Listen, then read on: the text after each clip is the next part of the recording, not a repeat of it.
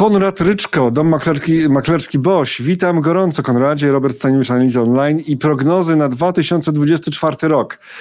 Dzięki, że znalazłeś czas. Nagrywamy, to jest czwartek, 21 grudnia e, po 14. To ważne, tak? Bo gdyby się coś wydarzyło nagle, a nasz materiał jest emitowany między świętami a Nowym Rokiem, no to wiesz, no to być może pewne rzeczy uległy jakiejś dezaktualizacji, ale skoro mówimy o całym 24, trochę w odniesieniu do 23 jako backgroundu, no to głęboko liczę, że ta rozmowa się nie zdezaktualizuje. No dobrze, to już za chwilę oddaję Ci głos przepelatany moimi pytaniami, jak najkrótszymi oczywiście i y, startujemy.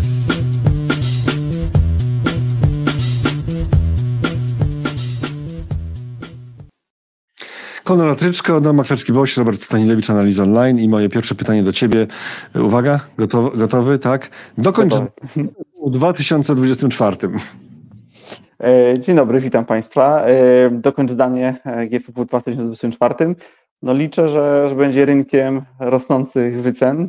Może nie tak dynamicznie jak w 2023 roku, ale jednak, jednak z kierunkiem na północ rynkiem, gdzie odblokował się e, rynek cen, pierwotny. Rosnących cen, rosnących cen. Wycen, wycen, tak, no, ale, cen, możemy ale, powiedzieć wycen. Ale wyceny mogą wzrosnąć, jak spółka jest wysoko wyceniana, jej wyniki spadną, nie? No, teoretycznie tak. tak, ale akurat prognozy na, na 2004 raczej są, że te wyniki będą poprawiane. W każdym hmm. razie, czyli e, rosnących cen, wycen wyników, z drugiej strony rynek, którym odblokował się rynek pierwotny, czyli, czyli emitenci znowu mogą traktować GPW jako miejsce pozyskiwania kapitału i jakby to miejsce, gdzie spotykają się ci, co chcą pozyskać kapitał z tymi, którzy ten kapitał chcą zaoferować. Mm. To będą no debiuty? To będą debiuty? To będą IPO? Liczę, że, liczę, liczę, że tutaj powiedzmy, że udany nawet, możemy określić go mianem udanego debiutu Murapolu, e, że to odblokuje ten no kanał, tak i, tak i pokażemy, że tutaj po dwóch latach posłuchy e, giełda znowu zaczęła pełnić swoją rolę w gospodarce, także liczę, że, e, że, to, że to będzie powiedzmy ta podstawowa rola, która gdzieś tam, gdzieś tam się zagubiła przez ostatnie dwa lata. No i generalnie rynkiem, który wydaje mi się, że w końcu trochę pojawi się na, na takiej mapie inwestycyjnej typowego Kowalskiego, no bo jednak te ostatnie mm. lata to, to w dużej mierze, nawet co znaczy, świadczą jakby dane też publikowane przez wasz portal, czy też ISFE odnośnie napływów do funduszy, tak, gdzie, że tak, ta giełda to nie było takie miejsce top pik dla typowego tutaj Kowalskiego, raczej, raczej był to rynek nieruchomości, no i w ostatnich tyle miesiącach lokaty, także liczę, że ta giełda też trochę znajdzie swoje miejsce tam, gdzie powinna mieć w takiej stricte normalnej gospodarce wolnorynkowej. Te dane mówią o napływach do funduszy inwestycyjnych, a z drugiej strony był taki moment po covid że bardzo przybyło rachunków aktywnych maklerskich, prawda, czyli ci najbardziej aktywni, którzy się nie obawiają we własnym zakresie, to, to, to oni już ruszyli wtedy. No teraz tak naprawdę jest oczekiwanie na to, żeby to się przełożyło na szeroki rynek, co oczywiście od razu się spotyka z takim zarzutem, ubieracie ludzi w akcje. I tak i znowu tak, ubieracie tak, ludzi tak, w akcje i wszystko runie. No, nie da się ukryć, że rynek zrobił, powiedzmy, że zarzucił od indeksu 30-40% e, year to date, czy od początku roku do, do, do chwili bieżącej, także to już, już część tego wzrostu znaczy oczywiście jest za nami, ale wydaje mi się, że to ciężko tu mówić jeszcze o tłumie, tak, no bo tutaj ten scenariusz ubierania na górce, to się o tym mówiło, tak, że, że Kowalski poprzez fundusze wchodzić na górce, gdy już wszyscy te akcje mają, tak, i gdy wsiadasz do taksówki, to taksówkarz pyta się o tickery, tak, e, tak, ale wydaje mi się, że jesteśmy jeszcze daleko przed taką fazą. A jeździsz, jeździsz trochę taksówkami? Uberem. Uber. No właśnie, z całym szacunkiem, e, tam bardzo często kierowcy teraz no, nie jest trudno podjąć rozmowę na ten temat, tak, z powodu bariery tak. językowej, więc nie, nie powiedzą ci, mogą cię spytać ewentualnie być może o tickery jakieś na Wall Street, może niektórzy są zainteresowani. E, e tutaj e, towarzyszy nam wykres WIG-u i to nie jest wykres za 2024 rok, nie, nie, to, tak proszę tego nie traktować, to są prognozy, ale to nie są takie wróżby, że mamy jakiś wykres, albo mamy jutrzejsze gazety na przykład, czy portale, WIG 36 ponad prawie już 37% to jest 21 e, grudnia ale inne indeksy to e, na przykład jak spojrzymy na indeksy, no oczywiście WIG jest total return z założenia, tak? A jak spojrzymy sobie na MWIG 40, to ten total return dla MWIG-u 40 e, to jest no takie 46% chyba, tak? Za chwilę się tutaj dokopię na bieżąco żeby to sobie zobaczyć, żeby niczego nie a to są te, te okolice. I teraz mm, Tak, to jest 40, 44, 44 i 64% z tego momentu total return e, MWIG40 za 12 miesięcy. Mm, za year to date, od początku roku, przepraszam, za 12 jest 45,23, ale moje pytanie, czy, bo to jest powszechne, no nie może być drugiego takiego roku to się nie powtórzy, że rok się szykuje wzrostowy, oczywiście, o zmienny, no bo każdy mówi o zmienności, bo to jest, e, wybaczcie, profesjonaliści łatwo powiedzieć też, ale faktycznie, że jest dużo, bardzo dużo niewiadomych, geopolityka, wybory w Stanach, w ogóle masa. Ale że tak to na pewno nie będzie. A ile jest szans, że będzie? No, na, rynku, na, rynku, na rynku jednak dzieją się czasami rzeczy, które ciężko na początku tej, jakby nigdy, nigdy nie mów nigdy, tak, na rynku. Także ja osobiście też podobnie wydaje mi się, jak tej duża część rynku, są tutaj tych strategiach na 2024 rok, raczej nie zakładam, że ten rok się powtórzy pod względem stopu zwrotu. Jeżeli tutaj mówimy o rzędu, tak jak mówiłem, 30-40%, no to jednak to są, to są bardzo duże wzrosty, nawet jak rynek, rynek wschodzący. E, pomijając powiedzmy jakieś takie ekstremalne przykłady problemów gospodarczych, gdzieś tam Turcja, Argentyna i te, te okolice, e, raczej, raczej prognozy też wydaje mi się z mojej strony również gdzieś oscylują w granicach kilkunastu, raczej tych mniejszych kilkunastu procent zwrotu. E, dość bezpiecznie można powiedzieć, ale jednak gdyby tutaj faktycznie udało się na przykład zrobić około 20%, to wydaje mi się, że byłbym pozytywnie zaskoczony. Tym bardziej, jeżeli tutaj pytanie było akurat o MWIG 40, no to pamiętajmy, że MWIG 40 niżej, no to jednak jest ten kapitał krajowy, który teoretycznie jeszcze nie ruszył tak do zakupów. Czyli tam wydaje mi się, że, że ten potencjał ewentualnie na właśnie na, na skorzystanie z napływów jest największy. Tak? To już o tych wycen i cen. E, czy GPW na wejściu w 2024 roku mm, jest już drogie? Czyli jeżeli patrzymy na 12 miesięcy, to się wydawać może, że jest droga, ale jeżeli już patrzymy na wskaźniki, e, na przykład ten tak zwany tutaj lubiany, czy też nielubiany, że zależy jaki analityk ocenia cenę zysku, no to udało nam się wygrzebać powiedzmy z wartości jednocyfrowych, e, bliżej już w kierunku tej około, akurat na stoku chyba jest około 12% na większości indeksów, no to średnia na poziomie MSCI czy Emerging Markets jest około 15, także jeszcze jakieś tam lekkie dyskonto jest do rynku wschodzących, które można robić, już nie mówiąc o dyskoncie na przykład do rynku amerykańskiego, który oczywiście ma całkowicie inne mnożniki, no ale na przykład jeżeli spojrzymy, ostatnio widziałem ciekawy, ciekawy wykres pokazujący e, cenę do zysku forward, czyli, czyli cenę zysku na kolejne 12 miesięcy dla MSCI Poland, no i tam w dalszym ciągu są wartości jednocyfrowe, także e, powiedziałbym tak, nie jest, nie jest już tak tanio, jak było, było na początku roku, ale na pewno, na pewno nikt nie jest w tej chwili w stanie powiedzieć, że jest, jest już drogo. Dobrze, a co sądzisz o, sytuacji w sektorze bankowym? Czy, bo banki są po mocnych wzrostach, jakie są perspektywy na 2024? Ja tutaj pokażę towarzysząco Big Banki. Czyli ja osobiście uważam, że banki będą się dość dobrze zachowywać, pomimo tego, że, że raczej 2024 to będzie rok dyskusji o ewentualnych obniżkach stóp procentowych. No podobnie trochę jak szeroki indeks. Raczej tutaj nie zakładam, że, że, że ten rok mógłby się powtórzyć, ale pamiętajmy o tym, że a odblokowana będzie polityka dywidendowa ze strony KNF-u tutaj dla, dla sektora, także, także banki trochę wrócą do do tej swojej roli. Kiedyś mówił, że to trochę taka zemnik obligacji płacących kupony tak co roku. E, I dwa, jednak, to już, jednak trochę się zmieniło tutaj to środowisko, które, które makroekonomiczne i też rynkowe w ostatnich, w ostatnich kilkunastu miesiącach. I, i wydaje się, że nie wrócimy raczej szybko do, do polityki niskich stóp procentowych, tak ale jednak to otoczenie wyższych stóp procentowych powinno wspierać banki teoretycznie, plus jeszcze jest taki stricte kwestia rynkowa, no jakby zagranica tutaj mając ekspozycję na rynek krajowy, no to ciężko znaleźć jakiś inny sektor, który byłby tak płynny, tak, dla zagranicy pozwalał uzyskać mhm. ekspozycję na krajowy rynek, także nawet była taka sytuacja, pamiętam kilka tygodni temu, gdzie dane wskazywały, no jakby premiowało obniżkę stóp docelową ze strony Fedu, a krajowy sektor bankowy właśnie rósł, tak, także e, to właśnie jest potwierdzenie trochę tego, tak, z jednej strony te tematy obniżek, ale z drugiej strony i tak banki rosły na tym. No właśnie, banki, czyli y, miejsce, gdzie inwestuje kapitał zagraniczny, bo to jest, y, są jedne z najbardziej płynnych spółek, czy w ogóle najbardziej płynne spółki, e, to pytam Cię teraz generalnie, pokazywać też MWIG40, to misie, ale te misie to mam myśli też MWIG40, no bo średnie, tak? A WIG20, na co byś postawił, gdybyś miał takie dwa guziki, jak na tych memach, wiesz? A tak, dwa, dwa czerwone guziki i masz wybrać tylko jeden, a w końcu i tak naciskasz obydwa, no ale okej. Okay. To jakbyś miał tylko wybrać jeden guzik.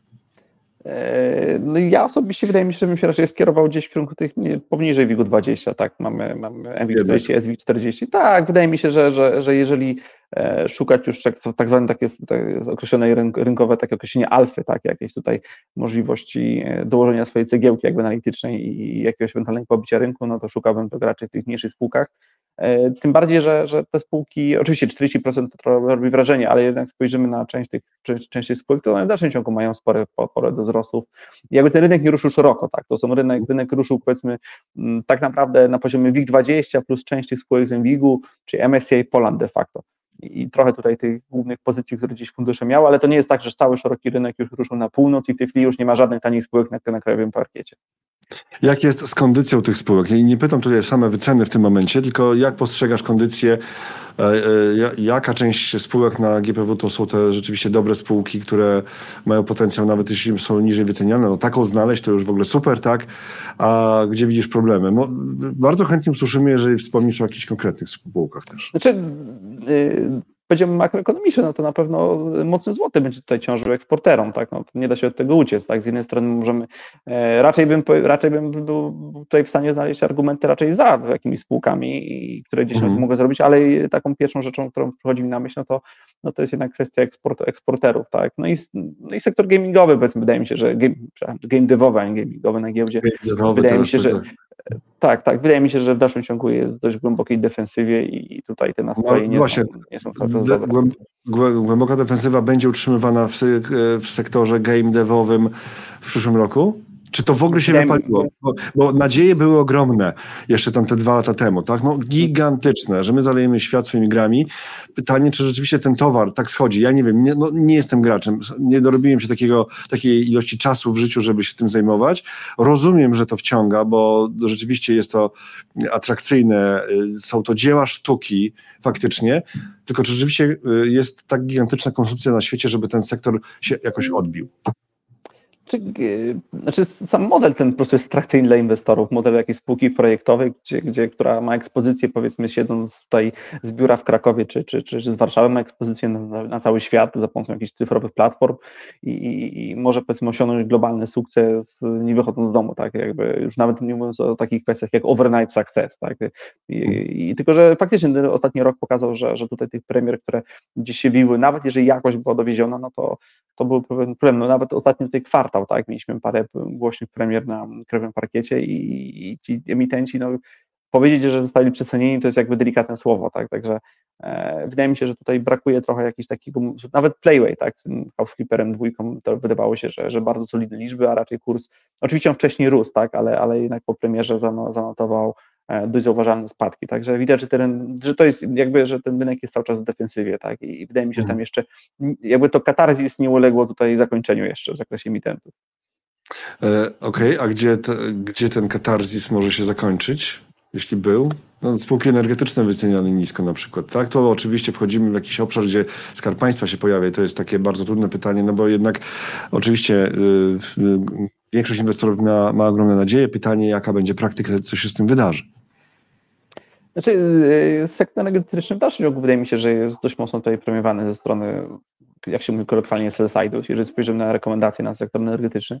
E, oczywiście jest, tak, jest jakaś niepewność z NABE, tak, jest e, niepewność polityczna się pojawia, nie wiadomo do końca, jak to będzie wyglądało i nie wiadomo, jaki jest termin odejścia na przykład od węgla, nie wiadomo, jak będzie wydzielenie tych aktywów w dalszym ciągu do NABE przeprowadzone, ale, ale rynek jest, wydaje mi się, że w dalszym ciągu tutaj zgodny, do, jeżeli dojdzie do tego wydzielenia z NABE, no to ta wartość gdzieś tam zostanie odblokowana, tak? I czy to wartość jakby na poziomie samych spółek, czy też wartość na przykład otwarcia na to zielone finansowanie i tym mhm. podobne. Także e, akurat sektor energetyczny jest dość bezpieczny. Y, dość bezpieczny, ale czy wzrostowy? Mhm. Znaczy to jest sektor, który nie jest wzrostowy z nazwy. Nie mam na myśli definicji growth i value, absolutnie, tak? Tylko czy odblokowanie tematu NABE będzie oznaczało, czy może oznaczać w jakimś stopniu twoim zdaniem e, no, wzrosty po prostu na tych spółkach? No zdecydowanie, wydaje mi się, że to jest w dalszym ciągu temat e, wiszący na tym. Jeżeli spojrzymy te wyceny, no to ja to jest, sam widziałem wyceny prognozujące około nie wiem, 30-40, nawet 50% upside dla tych spółek, także mhm. e, wydaje mi się, że, że jeżeli faktycznie to uda się tą wartość odblokować, no to, to, to, to, to, to jest jeden z tych sektorów, które może faktycznie dynamicznie ruszyć do góry. Mhm. A Mm,